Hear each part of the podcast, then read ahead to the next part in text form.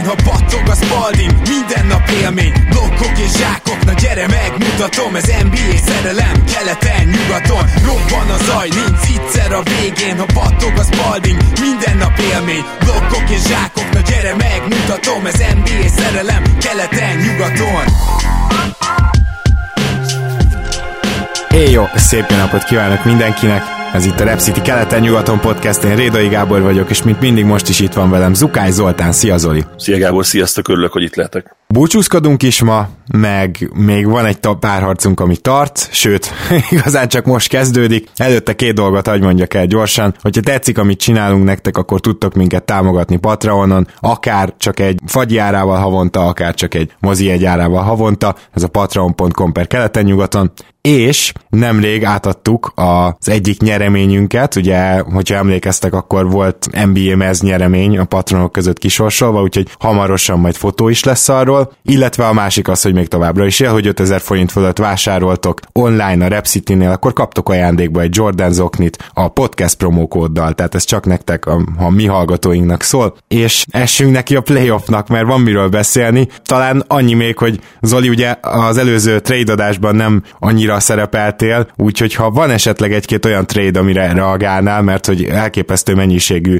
komment érkezett, nagyon megindítottuk a hallgatókat is itt az ötleteléssel, és gondolom, hogy te se vagy kivétel, akkor nyugodtan tedd meg. Számomra a legérdekesebb az mindenképp ugye a sztárokat érintő potenciális cserék lesznek, illetve voltak is ugye, hogy az adásra visszatérünk. Az Anthony Davis csomagok azok, azok nyilvánvalóan a legérdekesebb részei voltak ennek az adásnak, és hát magam is nagy figyelemmel várom, illetve nagy figyelemmel követném, mert ugye inkább nagy érdeklődéssel várom a, a július első napját, illetve ugye most már, ha előre hozzák, akkor a június utolsó napját is. Nagyon kíváncsi leszek, hogy a Celtics meghúzza azt a nagy csomagot, amit ők össze tudnának rakni értékben is, és szerintem minőségben is. Pándi Gergő a Beugró podcast társunkkal volt egy vitánk erről. Szerintem mindenképpen Ainge ezt meg fogja húzni, és, és ez egy, hát egy figyelmeztetés volt. Most nekik ez a playoff, és, és talán realizálta mindenki azt, hogy egy komoly sztár nélkül egyszerűen esélytelen ez a, ez a gyűrűhajhászás. Hagy vessek már ide be egy gondolatot, mert erről meg pont uh, Gibárszki Marcival beszélgettem uh, talán egy napja, hogy mi van akkor, hogyha Irving elmegy, hogy akkor is cserélsz-e Davisért? Én mindenképpen cserélnék Irving nélkül is Davisért, mert az én véleményem szerint akkor is egy erősebb csapatot látnánk jövőre, vagy legalábbis egy play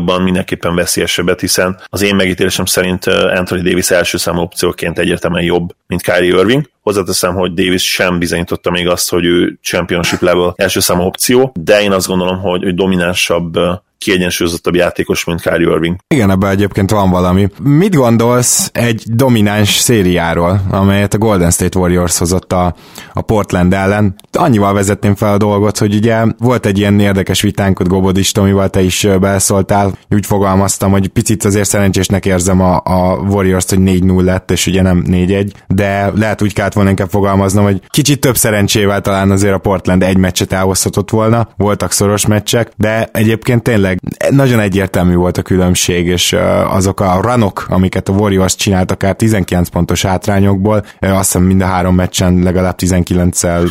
17. 17, igen, tehát 17 mind a három meccsen megvolt az utolsó hárman, szóval, szóval azok nyilván elképesztően impresszívek, és pont most hallottam a Dangdomban, hogy azt hiszem, hogy ők 11-szer csinálták meg ezt az elmúlt években, és összes többi csapat az négyszer. Igen, én, én sokszor elmondtam, és szerintem ezt, ezt tényleg tényként kezelhetjük, hogy ez a Warriors, illetve illetve hát 2015-ig visszamegyünk, ugye akkor a, ez az újkori Warriors minden idők legjobb, úgymond ilyen run csapata, tehát amikor hátrányban vannak és, és kell egy nagy futás, azt szerintem senki más nem csinálta jobban az NBA történetében, mint ők. A Blazers oldaláról megfogva az egészet, az a baj, hogy, hogy az ő játékukban olyan hihetetlen kilengések vannak, hogy, hogy nyilván ez is rásegít a dologra. Illetve az is nagyon fontos természetesen, hogy Nurkic nélkül a védekezésük hát még csak nem is ilyen közép szintű, hanem én azt mondanám, hogy, hogy ott lehet valószínűleg a, a top 10 legrosszabb, ebben esetben bottom 10 legrosszabb ugye csapatvédekezés között, és ez abszolút megmutatkozott ebben a szériában. Igen, és hát ugye nyilván ma még nem annyira a Golden State-re fókuszálunk, hanem főként a Portland Trailblazers-re. Egy nagyon érdekes dolog az, hogy gyakorlatilag Steph curry hát először is ugye beszélgettünk arról, hogy nagyon furcsán kezdték a védekezést, védekezést, aztán már majdnem mindent kipróbált a Portland, de azért így is messze, messze túl sokat engedték őt üres helyzetbe kerülni, tehát ez ugye nagyon jellemző volt a legnagyobb ellenfeleire a Golden State-nek, hogy ez az, amit minél jobban megpróbáltak elkerülni. A Portlandnek nem sikerül, de tök érdekes, hogy ugye Seth Curry volt gyakorlatilag, aki a legjobban tudta fogni a saját tesóját, és itt kénytelen vagyok azt mondani, hogy ez biztosan azért is van, mert ismeri minden mozdulatát, meg gondolatát, mert amúgy nem kiemelkedő védőszet Curry, és szerintem ezt Dallas Druckerként te is meg tudod erősíteni, hogy nem azt mondom, hogy rossz, de, de inkább hát középjónak sem mondanám. Mindenképp Seth nem a védekezéséről híres. Biztos, hogy benne van ez is, amit mondtál, illetve szerintem egy olyan része is lehet ennek, hogy amikor Steph szettel van szemben, akkor lehet, hogy még egy ilyen kis extra izgalom benne van abban a támadásban neki, mert, mert tudja azt, hogy a bratyó védekezik rajta, és, és lehet, hogy, hogy ez is egy kicsi extrát belevisz ebbe, és emiatt ezek a dobások neki valamilyen nehezebbek. Ez, ez is benne van, de ettől függetlenül Steph Curry nagyszerű szériát produkált, és én úgy gondolom, hogy a,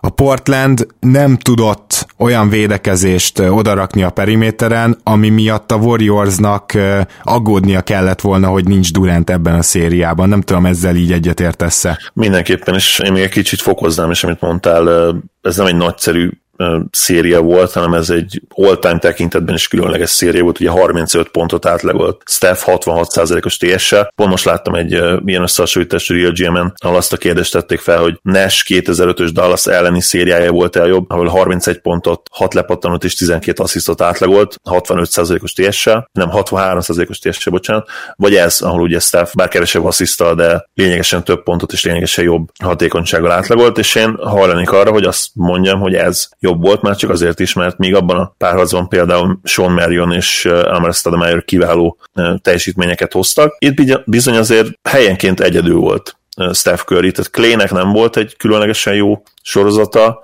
és nyilván azt a Draymond Green-t, aki kimagasló volt az egész párharcban, ki kell emelni, tehát az ő védekezés, az ő támadásbeli játéka, főleg ami nyilván a passzjátékra gondolok, Bizony. a, szenz, a szenzációs volt, de pontszerzésben nem nagyon volt Stephnek egy olyan kiegyensúlyozott második számú opció, mint például Nesnek abban a 2005-ös szériában, úgyhogy én nemet is hajlanék például ebben az összehasonlításban Steph felé, és, és azt mondom, hogy, hogy ez bizony azért egy nagyon-nagyon oltám szinten is erős párharc volt tőle. Igen, abszolút így gondolom én is, és kellett is nyilván, bár egy közepes Steph szériával sem lett volna ez, mit tudom én, 2-4, de, de, de kellett ahhoz, hogy meglegyen a söprés, az szerintem teljesen egyértelmű.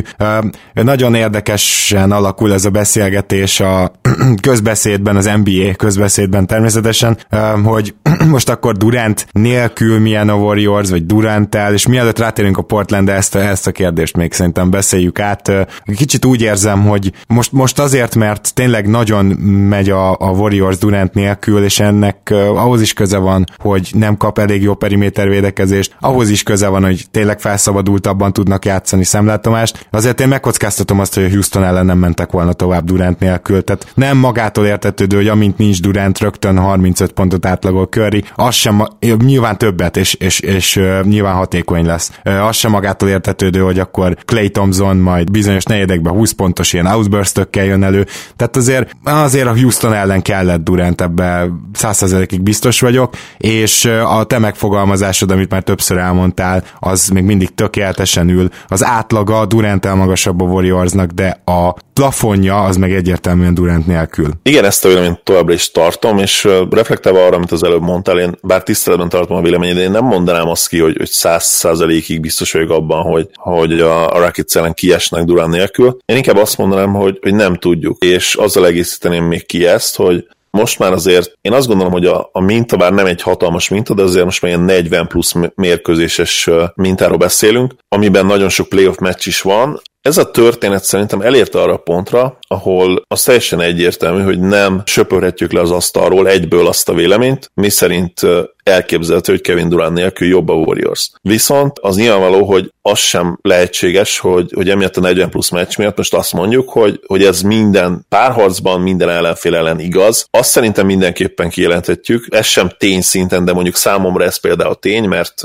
az én ízlésemnek ez a játékstílus sokkal inkább fekszik, tehát amikor nincs Kevin Durant, szerintem a Warriors látványosabb, szeretetőbb csapat számomra. Nyilván ez, ezzel sem kell mindenkinek egyet értenie. Van, aki nagyon szereti még ma is az áldozó labdát, és lehet, hogy az ilyen szurkolók KD miatt nézik elsősorban. Vagy nyilván, aki KD fanya, az, az sokkal inkább élvezi a játékokat, amikor ő is játszik. Szóval számomra, én akkor így fogalmazok, hogy számomra szeretetőbb a Warriors és, és látványosabb, amikor nincsen KD, és a maximum szerintem tényleg jobb, mert ilyenkor jár a labda, és, és erre mondták páran, írták a csoportban is, hogy oké, okay, de amikor KD van, akkor is járhatna a labda, és akkor is lehetne az a, ez a Warriors, az a Warriors, amit megszerettek oly sokan 2015-ben. Persze lehetne, de valamiért ez nem így van. És főleg a, a legnagyobb amit, amit említett, és szerintem azért jó az, hogy, hogy itt ezt hozzáveszik, hogy a legnagyobb ellenfelek ellen, akik elvileg a legjobban meg tudják szorítani a warriors akkor a Warriors hajlamos arra, hogy, hogy elhagyja azt, a, ami egyébként nekik nagyon fekszik, ugye a labdajáratos játék, és a kevés ISO, és a, és a legtöbb passz. Megnéztem a statokat 2010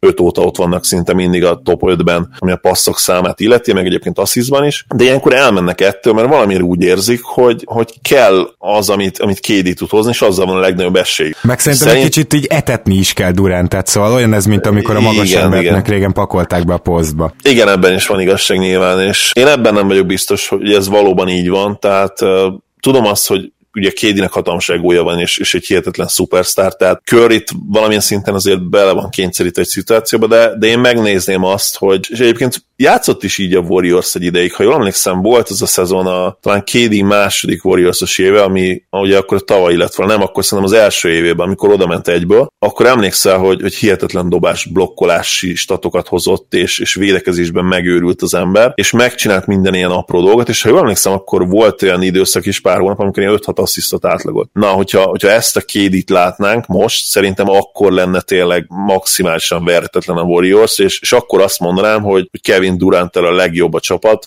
de, de nem ezt a kédit látjuk az utóbbi, én azt mondanám most már talán két évben az előző szezonnal együtt. Igen, igen, igen, ezt, ezt megkockáztatom, hogy ez majdnem teljes mértékben kimondható. Annyit azért hozzáteszek, hogy azért a, a, a playoffban a Warriorsnak KD védekezésben még most is igenis jól jön, tehát egyszerűen kicsit rövidek a rotációik nélkül. Igen, ez, ez, ez mindenképpen így van, és ha már rotációkról beszéltünk, akkor azt is így egy fél mondattal említsük meg, hogy, hogy le a kalappal a Warriors kiegészítő emberei előtt, illetve a pad, a kis pad előtt egyszerűen hihetetlen impactet raktak bele, és ezt úgy is meg tudták tenni, hogy egyébként nem tudsz kiemelni a játékost, aki őrült statokat hozott volna kispadról, hanem mindenki beletette kicsit, és mint egység voltak nagyon erősek az elmúlt egy-két mérkőzésen. Na és akkor ezzel kapcsolatban már a Portlandhez át tudjuk vezetni a dolgokat, hiszen nekik például ebben a szezonban az egyik nagy reveláció, hogy végre sikerült összehozni egy olyan padot, ami mellett még azt a soha nem látott dolgot is meg tudták csinálni, hogy esetleg McCallum és Liard egyszerre ül, és a, azt gondolom, hogy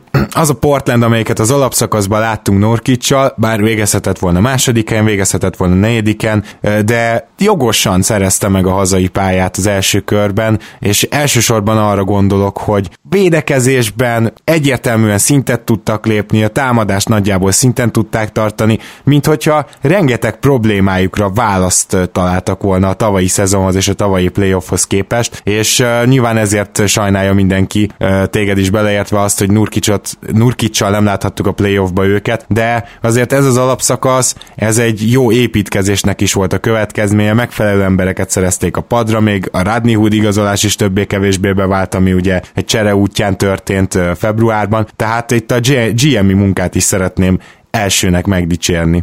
Közben fúrnak, faragnak mellettem és ha már akkor ezt így mondtam, hogy fúrnak, faragnak. Nekem, ami nagyon tetszett még ebben a Blazersben, hogy a csapategység az, az szenzációs volt, senki nem fúrta, faragta egymást. Ugye ezt, ezt Nurkic viselkedésében is leszűrhetjük a sérülés után, hogy az egész csapat, ugye van ez a kifejezés, hogy rolling around, amikor, amikor valami inspiráló dolgot találnak valamiben, és, és egy csapatként azt használják ilyen közös motivációnak. És egyébként Nurkic sérülésével pontosan ez volt a helyzet.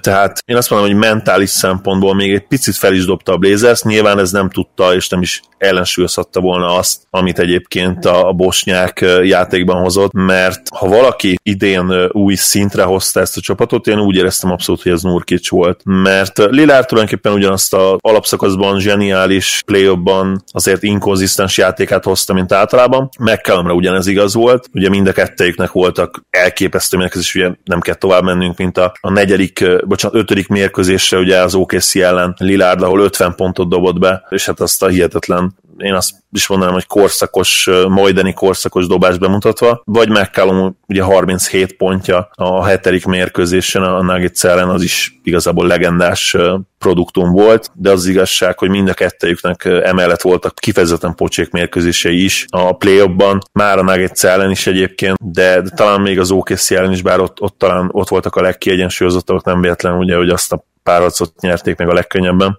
és hát mire a Warriorshoz elértek, addigra sajnos ki kell mondani, hogy hát főleg Lillard, aki ugye sérülésekkel is bajlódott, ő már, ő már abszolút nem tudta azt a teljesítményt hozni, és, és McCallum is az ő játékából is a varázs az azért kiveszett. Amikor még be is rakott 25-27 pontot, azt sem úgy tette meg, mint korábban például a Nuggets ellen. Igen, picit úgy érzem, hogy mentálisan már, már nem bírták, ma picit elfáradtak. Nyilván a Warriors alapból erősebb csapat volt, tehát itt, itt valahogy még abból a 110 ból amin végig pörögtek, még abból is még többet ki kellett volna facsarni, és ez már tényleg, amikor nem reális elvárással szembesül az ember, akkor az könnyen lehet, hogy mentálisan nagyon hamar elfárasztja. Sőt, Nate Duncan megkockáztatta a Warriors fordításokkal kapcsolatban ezt is, hogy ugye a Warriorsnak a játékstílusa elképesztő periméter védekezést igényel, ne, de minden esetre a Portland is futotta, hogy tudott a tripla vonalnál, és hogy bizony minden egyes meccsen a Warriors lefárasztotta őket, tehát hogy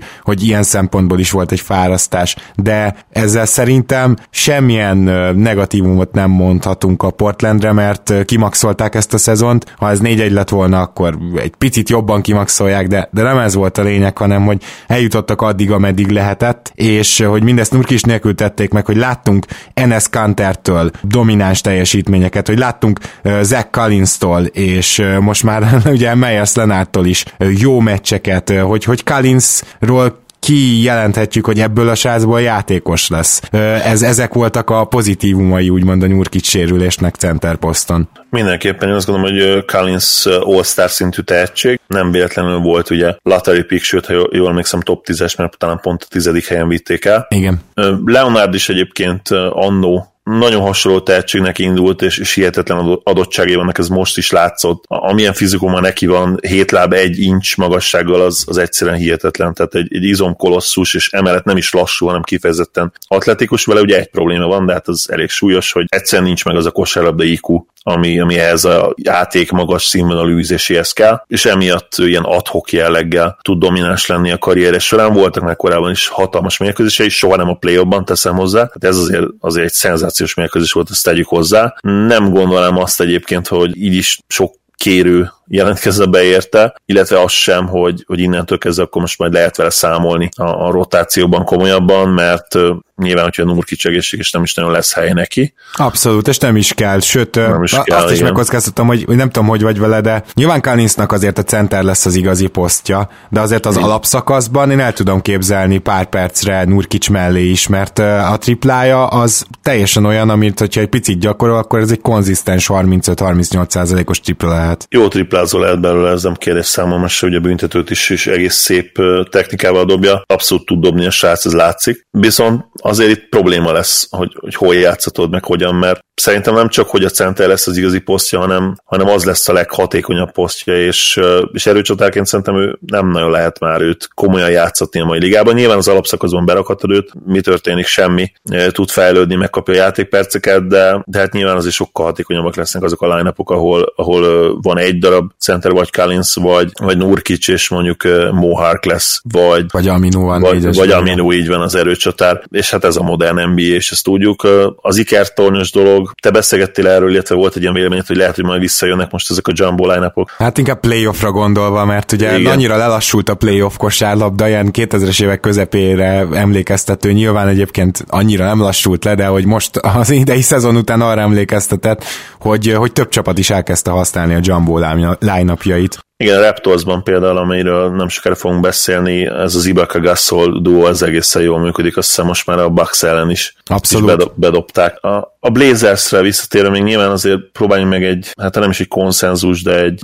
merre és hogyan tovább kérdést felvetni, illetve megválaszolni. Abban egyetértesz, hogy Lillard ezt a közel MVP szintet alapszakaszokban legalábbis, de azért tegyük hozzá, hogy rájátszásban se azt mondjuk, hogy hirtelen rossz játékos lett, ugye, csak mondjuk nem a top tier superstar ezt a szintet tudja most évekig hozni, mert én úgy látom, hogy erő beállt. Még legalább két-három évig szerintem igen, és akkor már ugye igazolva is van egy supermax esetlegesen. Hozzáteszem, hogy, hogy Lilárdot én még mindig tényleg az egyébként kiváló playoff ellenére sem tartom annak a játékosnak, aki, aki köré bajnokcsapatot építhetsz, mint, mint legjobb játékos. Megtörténhetne, de ahhoz, ahhoz nagyon specifikus kiegészítő embereknek kellene ott lenni, olyan kiegészítő embereknek, akik szerintem ilyen pillanatban nincsenek ott. Ugye 27 pontot átlagolt, most 5 lepattanót, 6 asszisztot, illetve ha felkerekítjük, akkor 7 asszisztot, és tette ezt 56%-os TS-sel, ez nem rossz, de nem az az OKC szint például, mint amit lehozott az első körben, és az baj, hogy ráz mindig jellemző, tehát igazából a, a triplája is azért általában elmegy pár, teljes párharcokra, ugye például a 16-17-es ugye elsőkörös uh, söprésnél is, a, a tavalyi söprésnél is elmondhatjuk, hogy, hogy abszolút nem volt triplája, tehát ilyen 28 és 30 százalékkal tüzelt, és, és ez nála sajnos visszatérő probléma, nem tudja egyszerűen kiegyensúlyozottan odarakni magát a, a legnagyobb meccsekre, a legnagyobb párharcokra, és ez azért probléma, mert egyébként látjuk, hogy, hogy a legjobbja, az, az lehet, hogy tényleg van olyan jó vagy mondjuk a 90%-a annak, amit egy Steph Curry ki tud rakni a pályára, de, de nem jön tőle ez Igen. minden mérkőzésen, és, és sajnos ez, ez egy probléma. Ne, de ha már ez a szituáció, akkor te sem azon gondolkozni, hogy őt, őt elcseréled, hanem hogyha nem, még feljebb akarsz lépni, más fele próbálkozni. Ha, ha azt mondanád, hogy mondjuk mit tudom én, tíz éven belül a Blazersnek bajnoki címet kell nyernie, mert ha nem, akkor mit tudom én, valami történik az univerzummal, akkor azonnal elcserélnék mindenkit, és ugye teljes rebuild. Mert az lenne a legnagyobb esély. Viszont ha, ha nem ilyen, nem ilyen alternatív igen. felvetésbe gondolkodunk, akkor, akkor nagyon nehéz nyilván elcserélni akár Lilárdot, akár nagyon hozzányúlni ez a csapathoz, mert simán meggyőzheted magad arról, szerintem ők ezt is fogják csinálni, hogy hát mit akartok, itt voltunk a konferencia döntőben, harmadik legjobb játékosunk sérült volt, akár mi is történhetett volna, és ők ezt el is fogják hinni, lehet, hogy a szurkolók is elhiszik, én abszolút nem hiszem el, szerintem ha mindenki egészséges, akkor is kiesnek, de pont elég jó csapat ez ahhoz, hogy meggyőzzék magukat erről, és, és a következő 3-4-5 évben ne csináljanak semmit. Ez a Leonard Aztán... előtti Raptors egy az egyben. Így van, abszolút, abszolút, igen. Viszont azt hagyd tegyem gyorsan hozzá, hogy én nem úgy gondolkodok általában, hogy csak championship or bust. Tehát én nekem nagyon szépek voltak ezek a Raptors évek a playoff csalódások ellenére Most nyilván ezt, ugye ezt is mindig elbeszéljük, hogyha te vagy a tulaj, akkor, akkor neked kell bevétel, tehát nem feltétlenül csak, csak az a cél, hogy bajnoki címet nyer. Nyilván az a haba tortán, nyilván anyagilag is az a legjobb, de, de rohadt nehéz az NBA-ben bajnoki címet nyerni. Tehát még a, hogyha a warriors is beszélünk, amelyik tényleg hát makes it look easy, ahogy kint mondják, Igen. hát nekik is milyen szintű szerencse sorozat kellett ahhoz, hogy itt legyenek. Most csak gondoljunk bele, erről is beszélgettünk már sokat, hogy a hirtelen a kepet felvigyék brutálisan egy évre, ugye a Duranti igazolás, aztán, hogy megtalálják Draymond Green-t a második körben, hogy, hogy ők tudják kihúzni Steffet, és ne a Knickshez menjen, hetedik helyen kihúzzák. Tehát, ha bárki tudta volna, hogy Steph ilyen játékos, ez hát nem, hogy a hetedik helyig nem csúszik le, de a top háromból sem esik ki, sőt, tehát nyilván elviszik első helyen. Igen. Az, hogy Clay Thompson 11. helyen kihúzva, ha jól emlékszem, 11. pick volt, minden idők második legjobb shootere legyen, hát ki a franc gondolta volna ezt meg, mekkora szerencse kell? Gondolni bele ahhoz, hogy kihúz három éven belüli draftokon minden idők legjobb shooterét, és utána minden idők, aki valószínűleg minden idők második legjobb shooter lesz, én már őt odasorolom, megmondom őszintén. Na igen, tehát, hogy ezért nem reális azt mondani, hogy csak a, csak a bajnoki cím, és szerintem a Portland, még hogyha egy picit toldozgat, foltozgat, például nagyon érdekes lesz, hogy most megtartják-e a minút, aki a playoffban nem játszott olyan jelentős szerepet, de azt tudjuk, hogy az alapszakaszban a védekezésük leginkább azon múlott, hogy ő pályán volt-e. Szóval megtartják-e a minút, megpróbálják-e akár Nurkicsot vagy McCallumot a jövőben elcserélni egy olyan típusú wingjátékosra, aki védekezni is tud, és ami ugye úgy hiány, hogy ugyan van ilyen játékosuk, csak az támadásban maximum egy üres triplát tud bedobni. Na, ez viszont érdekes, hogy mert McCallumot, és ezt korábban is felvetettük, azt te is, meg úgy beszélgettünk is hogy azt meg lehet próbálni viszont, hogy McCallumot elcserélni egy, egy egy nagyon jó free and játékosért, vagy mondjuk kettő free and játékosért, és, és, és egy olyan line kiküldeni jövőre. Az a probléma, hogy akkor meg lehet, hogy a legnagyobb, sőt nem lehet, hanem szinte biztos, hogy a legnagyobb erőssége a Blazersnek, ami ugye most ez a, ez a flow motion kosárlabda, és, és az, hogy elite offense, az azért valószínűleg el fog tűnni, vagy legalábbis limitálva lesz. De hát valamit valamiért ezzel együtt lehet, hogy az egy jobb playoff csapat lenne, mint ez. Ami minden esetre biztos, így zárásként azt mondanám a Blazersről, hogy elképesztő érzés lehetett Blazers fannak lenni szerintem ebben az évben. Mi is, és a legtöbb szakértő már playoffba se várta őket, ugye a tavalyi uh, söprés után, és, uh, és nem csak, hogy bebizonyították, hogy az ennek a csapatnak van följebb, hanem még egy fantasztikus playoff menetelést is produkáltak. Ez a 4-3 a Denver ellen, az biztosan legendás lesz a szurkolók között, és egyébként nem is is volt rossz párharc, nem is ezt akarom állítani, egy jó párharc volt, tehát hogy ezt, ezt átélni fantasztikus lehetett, és ez a csapat ezt szerintem most rengeteget adott a szurkolóknak, és nekünk is, akik nem feltétlenül Portland szurkolók, de azért, hogy néztük a meccseket, bár nyilván te Denvernek szurkoltál, úgyhogy lehet, hogy nem feltétlenül érezted így, de azért egy, egy nagybetűs csapatot láttam, amikor a Portlandet láttam, és nagyon jó ilyenkor nézni egy olyan gárdát, aki, akit esetleg nem annyira vártak tovább jutásra, mert az első körben sem teszem hozzá, tehát a legtöbben betippelték rögtön, hogy az OKC tovább megy a legtöbb szakértő, beleértve azt hiszem minket is. Tehát azért mondom, hogy egy ilyen vintage szezon volt ez valahol, és egyrészt megérdemelték, mert egymásért küzdöttek, másrészt pedig egy kicsit így az én szívemhez mindenképpen közelebb kerültek mindenképp nagybetűs csapat voltak. Én ennek ellenére jövőre is le fogom írni őket, mert ha már ennyi negatív véleményt investáltam beléjük, akkor nyilván ezt folytatni kell, és hát egyszer remélhetőleg igazam lesz. Úgyhogy De a Portland blokkerek meg már lassan azt remélik, hogy még egyszer majd elmondod, hogy nem lesznek Lehet, jók, ez a kabala. Így van, így van. Úgyhogy hát jövőre nyilván a Mavericks-et be kell majd tippelni a play úgyhogy nem, nem tudom, hogy kit fog kiszedni. Hát valószínűleg a Spurs megint a másik olyan csapatok, amit mondjuk, amit még én soha nem írtam még le, de talán most most volt a legelső év, amikor, amikor azt mondtuk, hogy, hogy nem jutnak be. Sajnos én ugye nem emlékszem a tippjeimre, tudjátok nagyon jól. Zolikám, úgy emlékszem, hogy 33 meg 34 győzelmet tippeltünk a Spursnek, de már nem tudom, hogy melyikünk melyiket. Az jó, hát akkor az, igen, akkor, akkor azt megerősítjük, hogy ez volt az első év, mert arra biztosan emlékszem, hogy én még tavaly masszívan play vártam őket, simán, viszont azt hiszem az idei szezon volt akkor az első, ahol azt mondtam, hogy, hogy megszakad a sorozat, természetesen ez se így lett, de őket jövőre megint szerintem kiejtjük majd, de meglátjuk. Van egy párharc, ami 2-2-re áll, és ami 2-0-nál szerintem sok ember számára úgy tűnt, hogy hát azért ebből nem lesz így szoros párharc, meg ilyesmi, meg a Bucks úgy, úgy ú, az tényleg ennyivel jobb. Azonban a Toronto nagyon durván megtalálta, a Toronto nagyon durván megtalálta a válaszokat, és és ah, igazából azt kell, hogy mondjam, hogy ez a párharc, ez továbbra is inkább a védekezésről szól, mint sem a támadásról, és leginkább a Raptors védekezéséről kettő-kettő. Mi a véleményed eddig, mert nyilván két teljesen másik meccset láttunk. Én az első mérkőzés miatt nem reagáltam túl a másodikat, és én abszolút bíztam abban, hogy, hogy itt egyenlített a Raptors. Nyilván a harmadik meccs volt a kulcs, tehát ez, ez nem kérdés. Ugye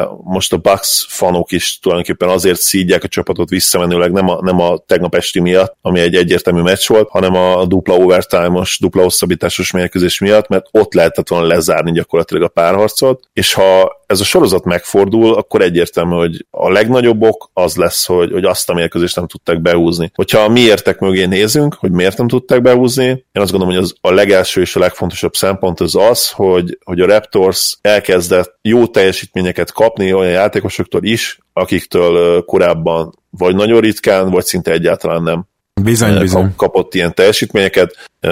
Nyilván a legfontosabb ilyen, én azt gondolom, hogy Serge Ibaka volt, aki hát most itt az utolsó két meccsen visszahozott valamit a régi OKC hatékonyságból, de lehet, hogy nem is feltétlenül ezt kell mondani, hogy régi, régi OKC is hatékonyságból, mert az alapszakaszban is egyébként rohadt jó volt, low-key módon.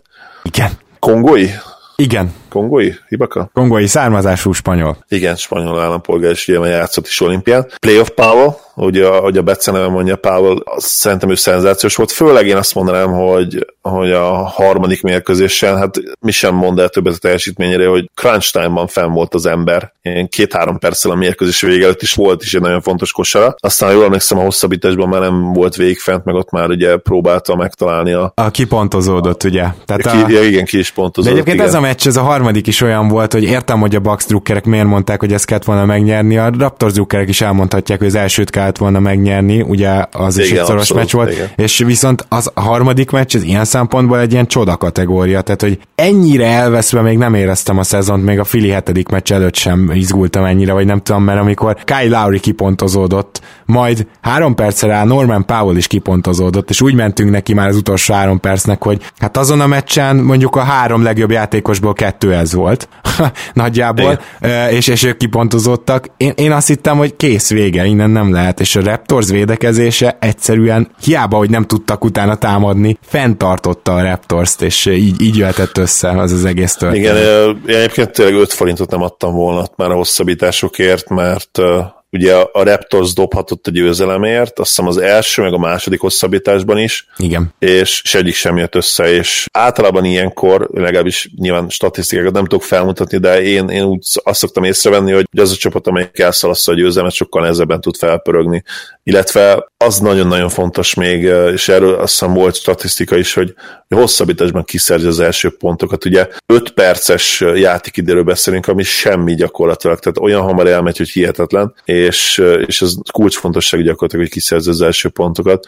És a Bucks ilyen, szerezte amúgy. Igen, egyébként ők szerezték pontosan, és én, én például ott mondtam le a, a csapatról, de, de utána Kawai is nagyon fontos kosarakat tudott szerezni, illetve azt hiszem Gaston is még egy kicsit hozzátett, az egyébként nem annyira jelentőségteljes, de, de nagyon-nagyon fontos 15 pontjához, amit azon a mérkőzésen hozott, és azt hiszem volt ilyen 5-6 asszisztja is, meg 10 lepattanó felett, és aztán ezt most ugye tudta még überelni a következő mérkőzésre is. Hihetetlen nagyot fordult a spanyol formája, és Ibaka a másik spanyol mellett ugye talán a legfontosabb Raptors játékos volt az egyenlítésben. Igen, és hát akkor azt szerintem mindenképpen emeljük ki, hogy mik azok a változtatások, amivel reagált Nick Nurse a második meccsre, mert mindenki azt várta, hogy ugye a kezdőben változtat, és nem ez történt, hanem az, hogy Kawait rárakta Janisra, hogy Laurie-t rárakta Middletonra, és hogy Siakamot Bledsoe-ra. Utóbbi, például Siakamnak nincs valami nagy sorozata, de Bledsoe teljesen kivégezte, tehát itt kezdődött, tehát az, azon kívül nagyon örülök, hogy igazad lett abban, hogy Kawai, nem, nem azt akarom mondani, hogy ő fogja meg ugye Janniszt, hanem ha ő védekezik rajta, akkor a Raptors meg tudja fogni Janniszt, ez teljesen egyértelmű, és uh, talán egyetértesz, hogy ez a legjobb megfogalmazás, és uh, egyébként Lowry is nagyon jól fogta middleton az első meccsen, aztán most elkezdtek pick and rollozni, és akkor már Gasol ellen kicsit több sikere volt Chris Middletonnak, de ez nem számított. Igen, az, ha most lemegyünk a, azokhoz az érvekhez, hogy ez vagy az történt, és mégis, amit ugye utálok tudok egyébként, de ha most mondanék egy ilyen évet, akkor ez nekem nagyon tetszett, hogy, hogy Middleton hihetetlen shooting estéje ellenére is tudott most simán nyerni a Raptors. Meglátjuk, hogy Middleton ezt mennyire tudja lekövetni a hazai pályán majd. És, és ahogy mondtad, Nurse nagyon jó lépéseket tett meg. Nyilván minden lépés akkor, akkor jó, minden változtatás akkor jó, hogyha működik. Ezek most működtek. Ha mondjuk most 0-4 lehet lenne a párat, és készülnénk a döntőre, akkor nyilván más, másképp kellene fogalmaznunk, de, de nagyon örülök, hogy nyilván Gászol is fontos volt, hogy, hogy mondtuk, tehát nála ez mentális dolog is, hogy, hogy azonnal rá kell emelni a triplát, és ez nagyon tetszik, hogy, hogy, hogy most a döntéshozatala sokkal gyorsabb. És tudod, mi a legdurvább, hogy a negyedik meccsre ez azzal járt, hogy mivel elkezdtek, most majdnem azt mondom, hogy gyusztálni, de szóval meg elkezdtek módosítani a Bucks védekezést. szép lett, szép Igen, igen, igen. Tehát a Bucks védekezés elkezdett módosítani, ezért ahhoz képest, hogy azt kérte gyakorlatilag Nurse, hogy ne legyél annyira point center, ne legyél irányító center, kedves Gasol, hanem tényleg kudra azt a rohadt üres triplát egyből. Ahhoz képest így 7 asszisztja volt ezen a meccsen, és ez már tényleg azért volt, mert azzal, hogy rádobálta a triplákat, és hogy bedobálta az előző így meccsen, van. jött a módosítás. Így van. így van, és itt is ugye az elején egyébként azt hiszem az elsőt bedobta egyből, és utána a kettőt kihagyott, és utána rádobott még egyet, ami nem emlékszem, hogy bement vagy sem, de na, nagyon gyorsan ott voltak neki a dobóhelyzetek, és, és az egyértelmű volt, hogy a Bucks ezt akkor tudja majd folytatni, hogyha nem esnek be, és elkezdtek beesni megint. Ott az elején picit szerintem necces volt, mert ott, ott pár olyat is eldobott talán ami nem feltétlenül lenne szerintem jó dobás neki, de, de tényleg, mint utólag kiderült, fontos volt, mert ahogy mondtad, gyakorlatilag ezzel tudta hát kinyitni a pályát. És ezzel van az, hogy a Raptors most végre 5 az 5-ben támadhat, és nem 4 az 5-ben. Tehát ez... Így van, és hogyha a Bucks szempontjából nézzük, hogy ott milyen változtatás lehet, hát ugye most Miroticot eléggé csúnyán elkapták a pick and roll azt kell, hogy mondjam ezzel a negyedik mérkőzésen. Bezony. De ez Baden-Holzer hibája, és én azt gondolom, tehát ő, ő rakta kicsit azért a, a szintén spanyolt rossz helyzetbe, a szintén spanyolt, aki ugye szintén nem spanyol. Igen. És hát igen. nem tudom, hogy itt milyen változtatás lesz. Én azt gondolom, hogy nyilván valószínűbb az, hogy Baden-Holzer fogja és kikapja őt a kezdőből, és berakja ugye Brogdon, és visszatérnek a, az idei legjobb line Sokkal valószínűbb ez, mint az, hogy most ő hirtelen ilyen sémákon változtat, és, és, és mondjuk, vagy akár benhagyja ugye Miraticsot centerbe, és akkor lehozza López. López nem fogja lehozni, López az egész évben ragaszkodik, López szerintem itt már csak a döntőre venné ki maximum, hogyha a Warriors az ellenfél. Igen, könnyen lehet, és neked nem volt olyan érzésed a mostani negyedik meccsel kapcsolatban, hogy én most éreztem először azt, hogy amúgy ezek a Bucks magas emberek, ezek azért nem annyira gyorsak, tehát még Mirotic még hagyján, de Ilyasova sem, ő is egy jó védő, meg tudja, hol kell lenni, de ő sem extra gyors. Lopez is, tudom, hogy sokkal mozgékonyabb lett idegenre, de ő sem extra gyors, és most nagyon ki, kihasználta ezt a Raptors valahogy, tehát most úgy éreztem, hogy, hogy még a második meccsen pont az volt a furcsa, hogy milyen elképesztően ledominálták a Bucks magas emberek a Toronto magas embereit, mind pattanózásban, mind pontszerzésben, mind védekezésben. Most teljesen megfordult a dolog, és Kassol és Ibaka gyakorlatilag nagyon verte ezt a hármast, és picit furcsa ezt mondani, de lehet, hogy itt a magas pozíciókban dől el ez a párharc valójában. Elképzelhető, főleg azért, mert bár Kawai és Jannis sem sziporkázik, ők azért ezt, ezt a szintet hozni fogják, én azt gondolom a továbbiakban is. Kawai kicsit azért elfáradni látszik, illetve hogy a, ahogy említetted, lehet, hogy apróbb sérüléseket hordoz. Viszont Larry cserébe óriási szériát fut. Larry szenzációs szériát fut, hát azt hiszem 70%-os TS felett 20 pontot átlagol, és ugye mellette ugyanúgy berakja a kicsi, kicsi dolgokat a, a közösbe. Meg a kis 5-6 pattanót, 6-7 asszisztot. Igen, meg a, meg a kicsi dolgok mellett a hatalmas dolgot, és ugye a hatalmas segít, amivel be, betolja az ellenfeleit, és hát le, le nem azt mondom, hogy leveszi Bledsoe-t a pályára, mert nyilván, mert nem is feltétlenül védekezik rajta. Ahogy mondtad, Sziakamot rakta rá egy ilyen, ilyen pipenszerű, meg mozdulással, húzással nurse, de, de nyeri összességében a párharcot, igen. nyeri a párharcot, ugyan nyeri a párharcot. És akkor ezzel tegyünk is az ötödik meccsre, közhely lesz ordas nagy közhely, de azt gondolom, hogy ebben a párharcban nagyon-nagyon igaz. A Raptorsnak akkor van esélye, ha lendületből behúzza ezt az ötödik mérkőzést is. Ha nem tudják megtenni, akkor szerintem hat meccsen sajnos vége lesz ennek a párharcnak. Nem tudom, hogy egyetértesz velem. Én már nem merek semmit mondani a Raptorsról, mert a Fili ellen is volt, hogy teljesen szétesni látszódott a Raptors, és rögtön a következő meccset aztán behúztuk, tehát hogy ne, nem merek ilyenbe vele menni, hogy, hogy ha elvesztik a lendületet, ne tudnák visszaszerezni, de a kulcsfontosságú lesz, mert valamikor kell nyerni idegenben, és az a hetedik meccsen egyszerűen sokkal, sokkal nehezebb, mint Sokkal. Mint. Egyébként statisztikailag nehezebb, tehát ezt tudjuk, ugye 80%-os vagy 79%-os a hazai csapat győzelmi rátája a hetedik meccsen, és ha jól emlékszem, majdnem 10%-kal kevesebb az ötödik mérkőzéseken. Igen, tehát ez, azért nem véletlenül van így, és úgy gondolom, hogy a Bucks szempontjából az lesz a kulcs, hogy a Raptors-t ismét meg tudják állítani, mert az működött három meccsen át, hogy viszonylag jól levédekezték őket, és ez nem csak agresszió kérdése, hanem tényleg valószínűleg változtatni kell kicsit a rotációkon, mert hogy Larry és Gasol annyira intelligensen passzol, hogyha, hogyha ő náluk vannak benne lassabb elemek, úgymond lassabban reagáló elemek, akkor ennyi idő után a két csapat ugye kiismeri egymást egy playoff harcban, ők meg fogják találni mindig és minden esetben. Tehát most volt az először az, hogy már a, a festéken belül is megverte a Raptors a, az egyébként a festék védéséről szóló bucks tehát hogy az egész stratégiájuk erre van felépítve. Szóval ez, ez kell valahogy elkerülni, meg visszaállítani a Bucksnak, és ehhez szerintem is kell majd line-up change, úgyhogy tőlük meg valami ilyesmit várok, és hát ez az ötödik meccs az elképesztően izgalmas lesz, ha éjfél után is van jóval, akkor is én biztosan felkelek, meg szerintem erre sokan felfogunk. Hát szerintem arra még én is, úgyhogy na, nagyon-nagyon izgalmas ez a, ez a konferencia döntő, és ugye az, az a jó még, hogy, hogy a döntő, ugye a nagy döntő majd, így is úgy is, azt, ha jól emlékszem, június 7-én kezdődik talán, tehát teljesen mindegy, hogy, hogy, hogy itt mi történik, itt hét meccs lesz, vagy, vagy csak hat mérkőzés lesz, mindenképpen a döntő dátumát már tudjuk, és addig hát azért lehet, hogy felépül Kevin Durant is. Igen, de az a két kiszipolyozott keleti csapat is lehet, hogy ki tudja magát pihenni, azért az se, az se fog rosszul jönni. Hát ugye főleg a, ha a Raptors jutna tovább, akkor, akkor az még jobban kell ez a kis pihenő a döntő előtt. Zoli, nagyon szépen köszönöm, hogy ma is itt voltál, és hát akkor jelentkezünk, nem biztos, hogy ezen a héten, de én azt gyanítom, hogy azért még, még ezen a héten is hallhattok minket, és hát gondolom, hogy majd együtt nézzük a Raptors Bucks széria hátralevő részét. Mindenképpen. Örülök, hogy itt lettem. Sziasztok! Köszönjük szépen, hogy hallgattok minket. Sziasztok!